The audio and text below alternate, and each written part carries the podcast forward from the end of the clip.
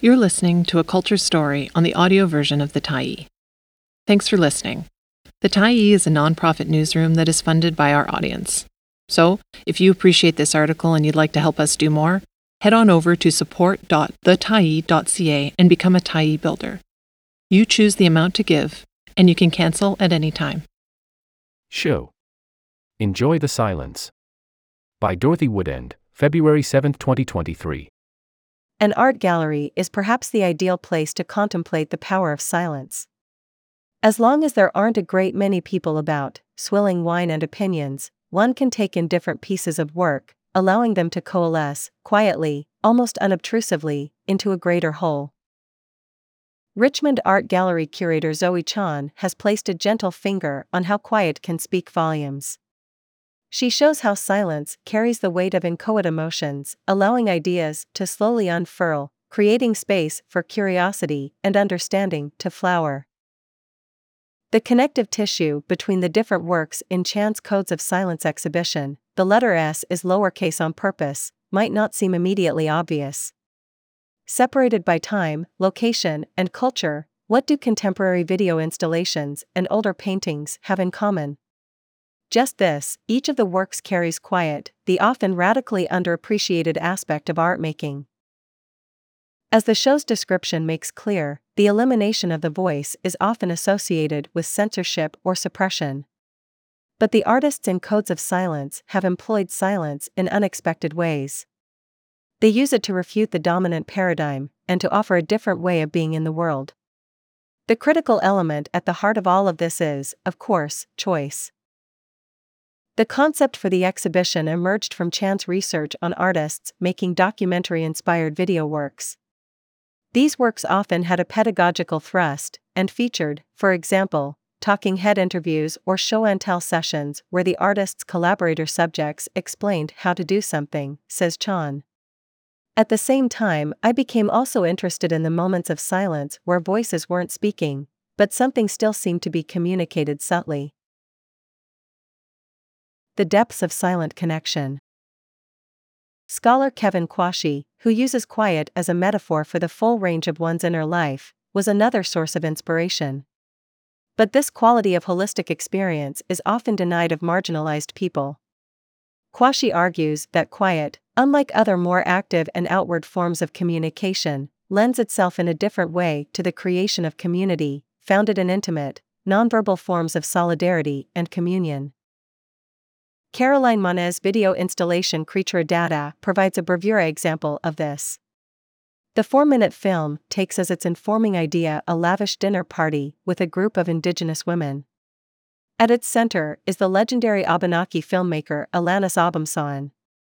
She is joined by a group of other women, including Monnet and her sister Emily, Swaneige Bertrand, Naka Bertrand, and Nadia Myre. The film, originally commissioned by the Festival du Nouveau Cinema in Montreal, presents the six feasting like queens.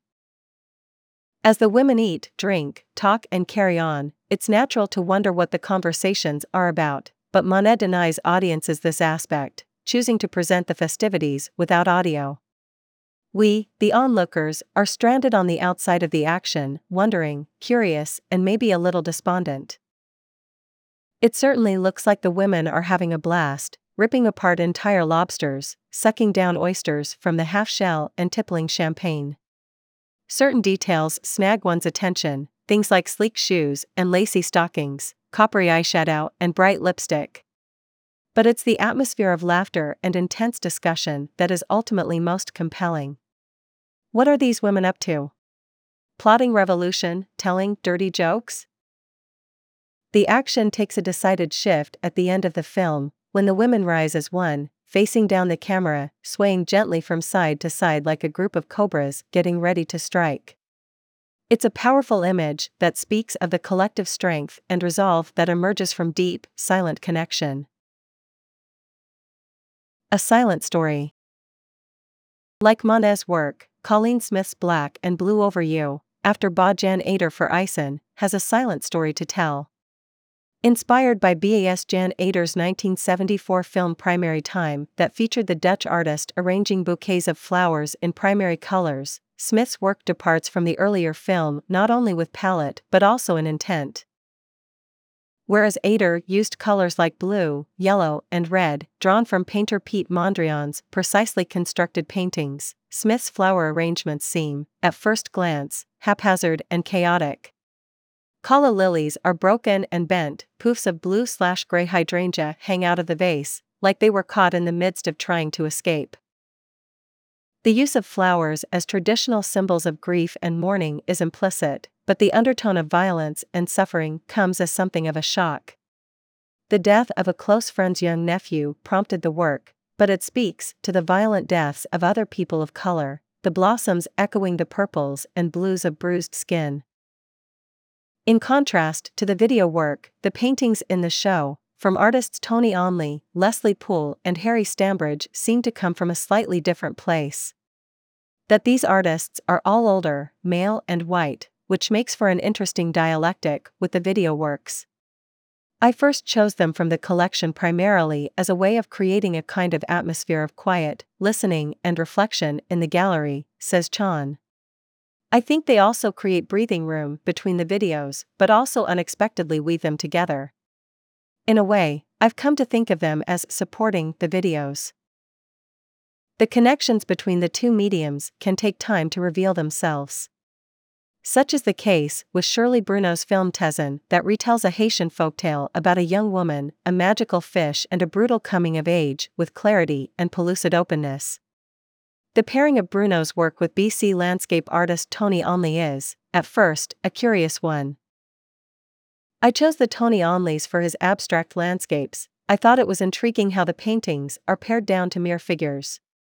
Onley describes his landscapes as archetypal, and I found it interesting to juxtapose with Shirley Bruno's work as she works through a Creole folktale with its links to archetypal narratives and characters, despite being deeply rooted within Haitian traditions.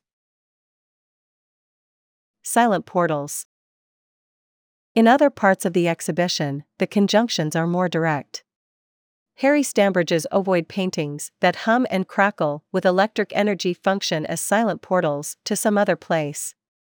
As Chan explains, the connection came in part because of the colors of the work, but also the content. In researching him, Stambridge, more, I read that he was interested in entries and exits into different states of being in a spiritual sense, and I thought that resonated with Smith's morning ritual after the death of a friend's nephew, and thinking of his passing from life to death.